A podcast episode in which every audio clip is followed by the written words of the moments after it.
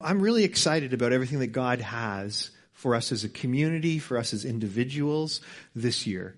Just watching the different transitions and the different things that God's doing. We've got Paul arriving from uh, Scotland next Sunday at 12:50 p.m. So uh, you know that that's a new and exciting thing for us as a community. Uh, as we've said in the emails, I'll just put the plug out here as well. We are still looking for a place for him to live. We're looking for a used car for him. So if you have any connections that way, we've been reaching out to some different ones and we know God will provide, so we're not concerned in any way, shape, or form. But if you might be the person that knows someone that's renting out a basement or something along those lines, then uh, let us know. But we're excited about him coming and excited about what God's going to do. We're more excited. I'm just excited about everything that God wants to do through each and every one of you. You know, we're, we're going to be, we're going to be a people, his people, that are changing the GTA and beyond. That's the, that's the thing that he's called each and every one of us to. He's called you here to this country. He's called you here to this church to be a people that would have an impact because you're his children and, and he loves you and he cares for you and he wants people to know the, who he is through your lives. But you know, none of this is possible without us, first and foremost, having his presence being the most important thing in our lives.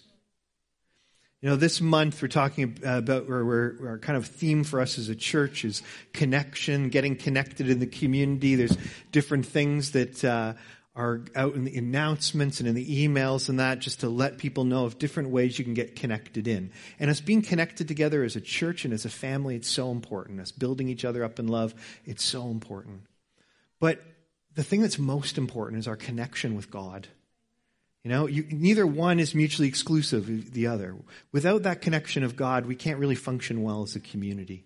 We can't live in everything we're meant to. And if we have a connection with God, then it's going to drive us to community. It's going to drive us to one another, drive us to the plans and purposes that God has for each and every one of us. You know? It's a new year. So people are often, we're making New Year's resolutions. We're, we're saying, okay, I want to, you know, and New Year's resolutions are all about the things we want to improve in our life. You know, I'm going to get more sleep or I'm going to eat better. I'm going to exercise more. I'm going to do this with my career. All, all these different things that we can have as New Year's resolutions. I, I would pray that one of the top resolutions that we would have if we make New Year's resolutions would be, be that of a greater connection with God. And so I'm going to speak on this. I just felt God saying, I want you to, to, to, lay this foundation here in January and over the next few months about our connection with Him. And so, with that in mind, that's what I'm going to talk on today. What's your pearl of great price? What's the thing that you would sell everything for? It's an important question for us to ask ourselves. Because it can so easily, you know, there's, when, when I say that to you, just pause and think about it. What is the most, what would you give up everything for? What would you sell everything for?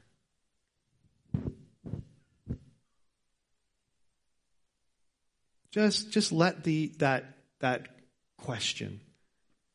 Holy Spirit, would you, would you speak to each and every one of our hearts this morning?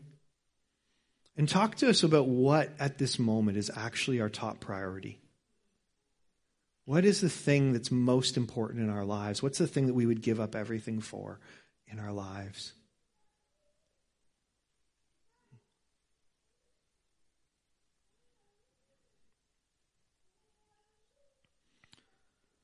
You know, it's, it's like Sunday school where the right answer, the joke is the right answer is always Jesus. And I and when I say that, it sounds makes me go it's like, yeah, the right answer is Jesus. But is that what actually is the most important thing? And it's so easy, right, for so many other things to take over in our lives and for things to get busy and just you know we're we're stressing and it's we live in a busy world, we live in a busy environment, we live in a busy city. And and there can be so many things that end up being way more important to us than our connection with God. Even though we know the right answer is connection with God, other things end up, if we look at where our time goes, if we look at where our finances go, if we look at where our, our, our, just our focus goes, it can so often not be actually about Him. And yet, Jesus, when he talked about God, he talked about God and his kingdom, his reign, being a pearl of great price for each and every one of us. See, when, when we don't have a right view of God, we don't understand his value to us. And then God can just become a commodity that we consume or a tool we use to get what we want. You know, sometimes that can be, well, I, I don't want to go to hell. And so, you know, unfortunately, in some negative teaching or bad teaching, it's like God said, well, I don't want to go to hell, so I'm going to use God to get to heaven. You know, on the base level. Or it can be, listen, I want to be successful, and so I'm going to use God for my goals and dreams. You know, I, these things that I want to do, I want to achieve, and I know God's going to help me get me there. And so that's, you know, I, I'm going to really make sure that I am in a good place with God so that what I want to achieve is what's brought about. That's where we see God as this commodity or this, this thing we're going to consume or use. But that's not the relationship that God desires with us. And that's not actually the way the kingdom of God works. And so it's why we can be really frustrated and stressed out. It's, it's unfortunately, that's how often God is presented to people. You know, we don't present a radiant picture of who Jesus actually is and why it is that we should follow him. We think, oh, listen, God will be the answer to your problems. God will help you overcome this thing. If you would follow God, then He will do this for you. And that's, you know, while those may be true in the sense that God will be the one that helps us with a problem, God will be the one that helps us in different things. If we're following God for what we can get from Him, then we've missed the point of following Jesus. We've missed the point of relationship. And, you know, it's when God becomes truly the treasure, when God and God alone becomes the treasure that we seek, when God and God alone becomes the reason for what we do. In other words, just that we're satisfied solely with relationship with Him. We're satisfied that Him, He is that pearl of great price. He is that treasure. Then, and then, we're starting to get what this relationship with God is all about. I love the definition of, of, of, when people talk about heaven and hell and they say, listen, there's going to be no one in heaven that doesn't want to be there. Because heaven's about eternal relationship with God. It's about eternal connection with Him. Right? His, his way, His rules, it has to be His way and His way only. You know, it's it's it's it's that that's what that's what the new heaven and new earth will be like. Where it's not about us, it's about him. Uh, but that makes again, it makes it sound like, well, is there no joy in that? Of course not. It's the, the idea that when we're with him, that's where true joy comes. When we're with him, it's where true love comes. It's where the one that is good, the one that is good is the one that's actually dictating what, what happens. You know, Jesus, when people were coming to him, he was constantly asking them to give something up to follow him. And we called his disciples. They had to walk away from family. They had to walk away from professions. They had to walk away from what they knew to come and follow Jesus when he was on his journey with those disciples and people would come to him and say, Hey, I want to follow you. Again, it would be, well, you know, to follow me, you got to sell all your possessions. Or to follow me, you're going to have to, you know, come right now. You're going to have to give this up. You're going to have to give up this security. You're going to have to give up this thing. Am I worth following?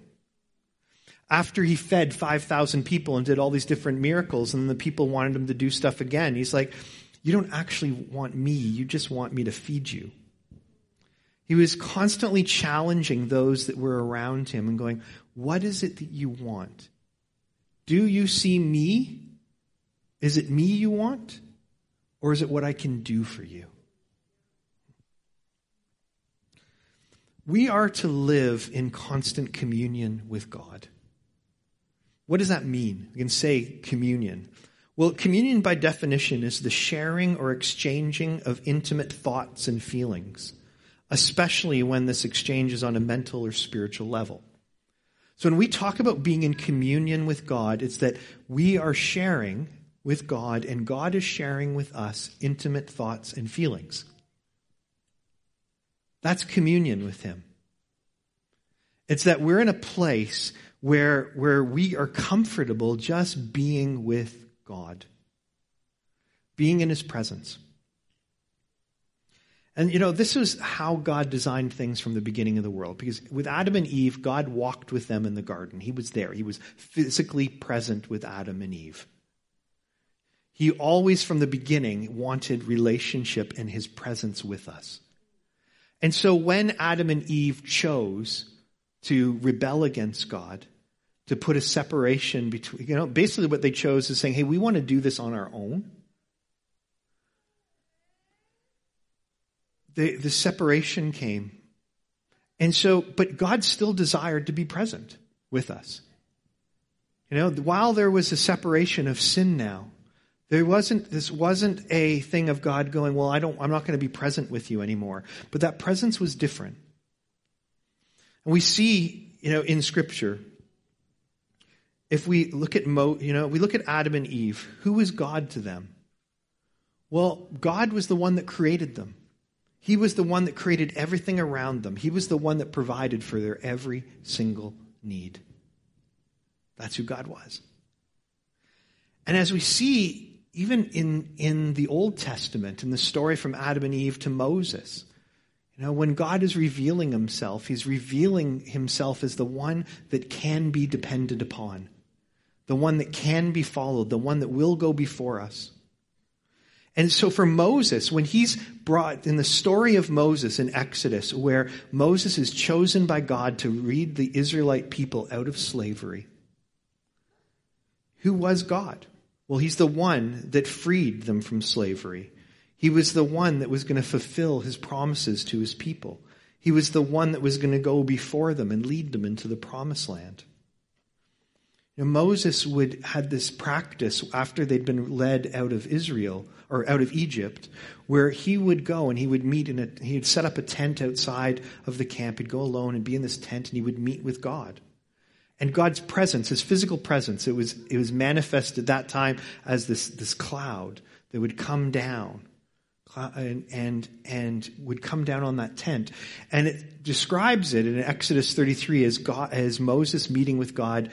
It, it's interesting. It's this term, it says face to face. But in the same verse, in, in the, or sorry, the same chapter, it also says that God says to Moses, well, no one can see my face.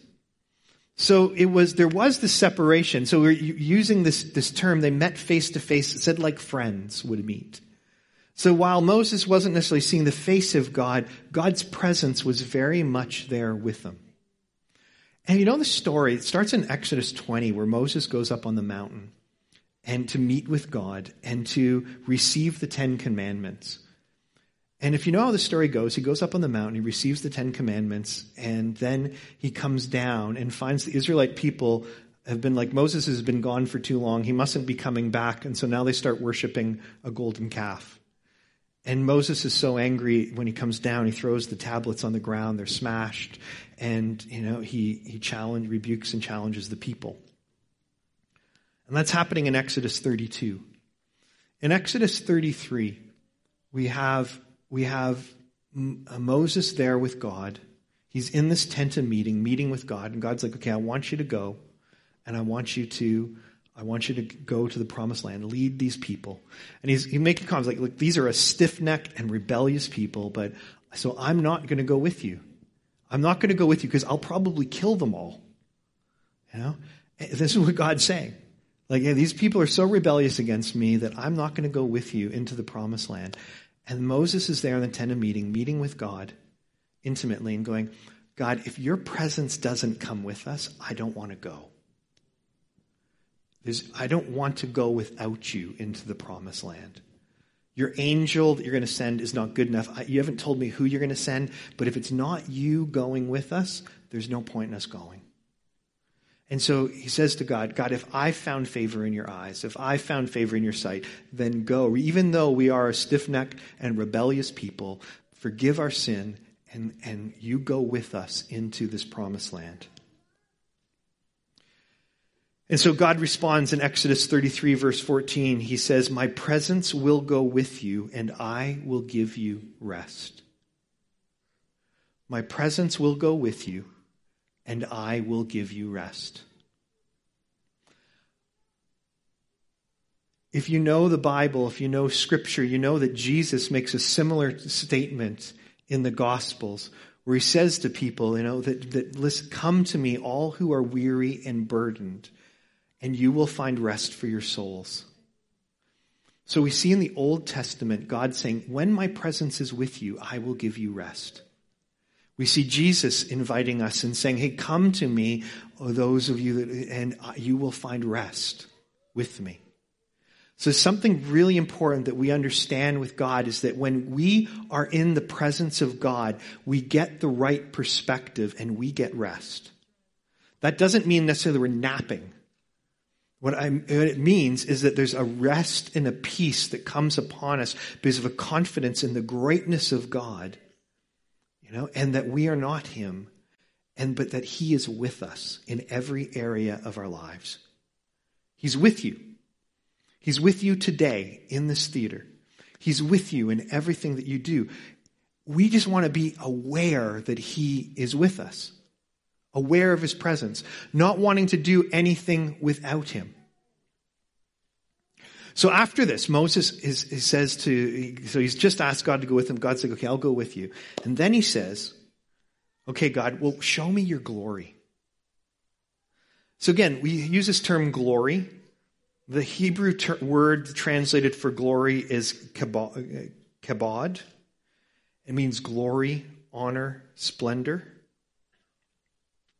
this thing of glory it's like it's like let me show you how how good i am how like all my splendor all my riches. This is this is the when he's talking about the glory of god it's like well who is god? What gives god honor? What why is god honored above every other name we say, you know, Jesus, your name is higher than every other name. What makes Jesus' name higher than every other name? What makes God so glorious? So what Moses is saying, show me your glory. And so God's response to him in Exodus 33, 19 is, I will cause all my goodness to pass in front of you. Listen to that. Moses asks, God, show me your glory. And God says, I will cause all my goodness to pass in front of you. Then he says, I will proclaim my name, the Lord, in your presence. I will have mercy on whom I have mercy, and compassion on whom I will have compassion. Then a few, then in Exodus 34, verse 6 to 7, when God actually comes before Moses and he says, Look, I've got to hide your face. You can't see my face, but you'll see, you'll see me coming by you. And it says, As he passed in front of Moses, he proclaimed, The Lord, the Lord, compassionate and gracious, slow to anger, abounding in love and faithfulness. This is God describing himself. This is God describing his glory. He's saying, you know, the Lord, the Lord is compassionate and a gracious God, slow to anger, abounding in love and faithfulness, maintaining love to thousands, and forgiving wickedness, rebellion, and sin. Then he goes and says, Yet he does not leave the guilty unpunished. He punishes the children and their children uh, for the sin of the parents to the third and fourth generation. say, well, I like the first part, not necessarily the second. but it's all part of his goodness. Because at any moment in time, we see the one that, that, that will punish, you know, sin forgives it when it's repented of. It's like, hey, if you want to live in this, then yeah, all, I will deal with it. I, I will not let the stuff go undealt with. I'm not going to let evil go unchecked. It will get dealt with. But if you'll turn to me, If you turn to me and repent, then I forgive. I forgive wickedness, rebellion, and sin. Why? Because he's good. Uh, words like this for me are incredibly reassuring because I'm I know how imperfect I am. I'd imagine all of us are quite aware of how imperfect we are. And yet we have this perfect God who loves us, who created the universe, and yet has time to commune with you, to share his intimate thoughts and feelings with you. And he cares about you. And he's good. And he's forgiving. The all powerful God who loves you and forgives you and, and cares for you, who is gracious and compassionate towards you, who is slow to anger, who is abounding in love and faithfulness. To you, to us. That's who God is. That's who God is. The treasure that we have of this intimate relationship with God. Why is it worth selling everything for? Why would Jesus describe the reign of God over our lives as worth giving everything up for? Well, Moses was willing to give everything up there, right? It's like, look, I'm not going to go to this promised land if you won't go with me because there's no point in going without you. Jesus says for us in following him, if we want to hold on to anything else, if, if, if God's reign over our life is not the most important thing, then we don't really see the value of it. And if we don't see the value of it, we're never going to want to commune with Him on that place where we share our intimate thoughts and feelings and are willing to hear His intimate thoughts and feelings. Jesus said it so well in, in John 3. You know, when he, was, he said, look, you know, God sent his son into the world to, not to condemn it, but to save it. Then he goes on and says, but people won't come into the light. I am the light of the world, but people won't come to the light because he says in this case, they know their deeds are evil and they don't want them exposed. Sometimes we don't want to fully abandon ourselves to God because we don't want our plans changed. Sometimes we don't want that communion with God because we're too busy with the stuff that we've put in our hands and we're not willing to open up our hands and say, God, did you actually want me to do this? Is this what you want me doing with my time? Is this what you want me doing with my life? Or is there something more? Is there something more? Now, God's told us, you know, that Jesus told us that when, or actually, it wasn't Jesus, it was Paul's writing, where he said, Look, when you come to God, you come as you are. In the case of there, he's like, Look, if you're a slave, don't worry about the fact that you're a slave. Just come. Come to God as a slave. If you are, if you are a person of high position or low position, whatever, I'm paraphrasing it, you know, it doesn't, it doesn't matter where you're at. Come to God as you are and let God sort things out. If you remain a slave for the rest of your life, that doesn't make you any less valuable or effective as a member of my body and of the kingdom. And, but he also wasn't saying, hey, if you're a slave, stay a slave. He was just saying, don't let that hinder your relationship with God. Don't let that hinder what you, you're coming to him and who he would make you to be. I say to you, don't let what you do hinder your relationship with Him. Come to Him as you are. Come to Him with what you have, with what you want. But come to Him. Let Him be the one that would that take everything you have, everything you are. Many of us have, in this room, we've, we've moved countries, we've built careers, we've built these different things. I'm not suggesting to you God's going to take all that away from you. But would you give that all to Him? Would you give it all to Him? Ecclesiastes is a book of the Old Testament where you've got Solomon writing it, and he's basically going, everything is meaningless outside of relationship with God. Everything is meaningless. But he says, he's like, look, if you have wealth, if you have riches, and God's given that to you, and you give it, then enjoy it. And if you don't, then don't stress about it. You know, because we can chase, spend all our life chasing after things that have no meaning at all. and miss the one that makes it all worthwhile. Jesus Christ. God, Father, Son, Spirit. And so, as we go into this year, may being with God be the top priority for every single one of us. Because He's the one, you know, this, this fall was the just season that just passed. September to December was super busy for me. And I'll be honest, in confession, as a leader, a church leader, it's really easy in that busyness to neglect God, to neglect intimacy with Him because there's just so much to do. And that happens in my life. I'm sure it happens in your life, if we're honest.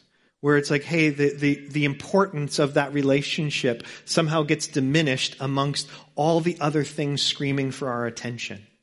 And yet, the one thing that puts all of that in order is our relationship with Him. And remember, the Father of all lies is still the Prince of this world. And He is going to do everything He can to come at you to ensure that relationship with God is a low priority. You know, that it's an afterthought, not a first thought. Why? because he knows that when we get that right, then we become unstoppable in the kingdom, regardless of what it is that we're doing. When we get right this thing of our communion with God, when we're in a place when we're not afraid to share our most intimate thoughts and feelings with Him, when we're in a place where we can hear His voice and hear His intimate thoughts and feelings and allow Him to lead us and guide us that way, then there's nothing that'll stop us. And I say to people, you know, that my relationship with God at this stage, when people are like, well, how do you believe in him? I'm like, I could not not believe in him because I talk to him. I know him. He speaks to me. There's no question that he's there. My relationship is not based on, on, on someone else's faith. It's on my own. It's on my own intimate connection relationship. You could not convince me that God does not exist. The evidence is overwhelming to me by my own relationship with Him that He's there. And yet I know my relationship is only a little bit of what it's meant to be. And so my prayer for us as a community, as we move forward into this next year, that our relationship with God would be our top priority. Not our only priority, we all have lots of priorities, but it would be first and foremost. Before anything else, we would be like, God, I want to commune with you. I want to commune with you. I want, you know, and that communing is that sitting and being, you know, sitting, walking, whatever you need to do to be like, I'm blocking out everything else and I'm with you. Let's chat. Let's talk. People will describe that level of intimacy. Mother Teresa, in, an interview, described that intimacy as being able to sit with God and say nothing and have Him say nothing to you, but just being satisfied with His very presence. Being satisfied with His very presence. Doesn't mean we don't ever say anything. But He is so for you. And, and I want to, over the next weeks and months, be presenting to us a radiant picture of Jesus. That there would be nothing else that we would want. So that as we go out into the world, we would be able to present that radiant picture of Jesus to others. That we wouldn't present to people, well, come to God because he's going to solve your problems. But we'd be able to represent God for who he truly is. Amen? Amen. Let me pray for us, and we'll uh, wrap up.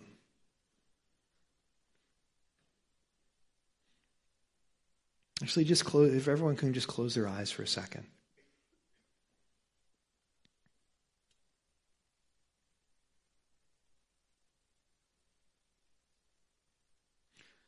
Lord, I pray that over the coming days,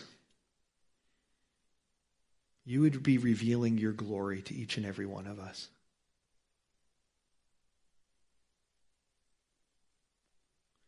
That we would come to a greater understanding of your goodness and just how great you are.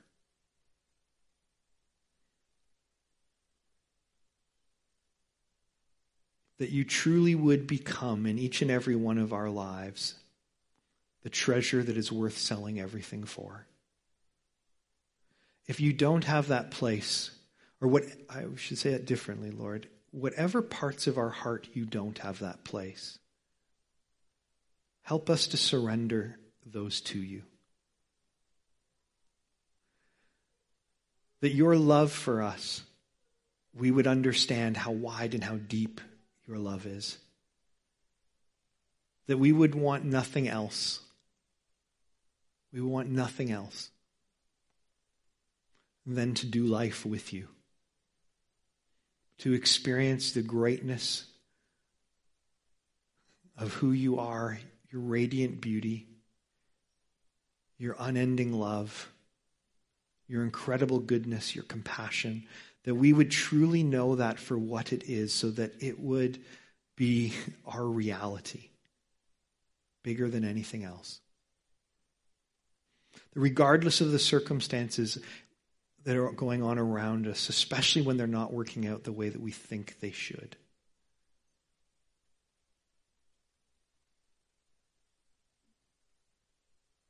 That above all else, there would be you that Jesus, you would be the name above every other name in our lives and in our heart. You really would be our King of Kings and our Lord of Lords. Holy Spirit, you're our teacher and our counselor, and you dwell in each of us. Teach us. Teach us to desire Jesus, a relationship with Jesus, a relationship with the Father, a relationship with you above all else. Hmm. And in the name of Jesus, I bless us with everything that we would need to do that. That you truly would be our pearl of great price. Amen. Amen. If you are here this morning, well, thank you. if you're if you're here this morning and you need prayer for anything, then there'll be people up at the front to pray for you. So please come on down. And uh, otherwise, have a wonderful, wonderful week. And uh, we will we'll see you throughout the week or next weekend. Have a great time.